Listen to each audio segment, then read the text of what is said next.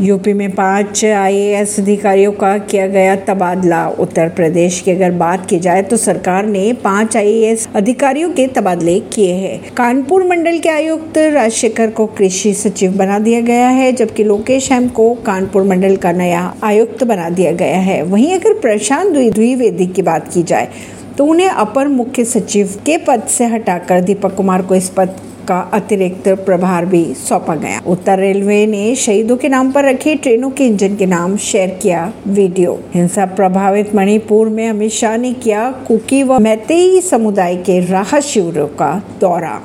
Commercial LPG cylinders की अगर बात की जाए तो दामों में की गई कटौती, महानगरों में नई कीमतें की गई जारी।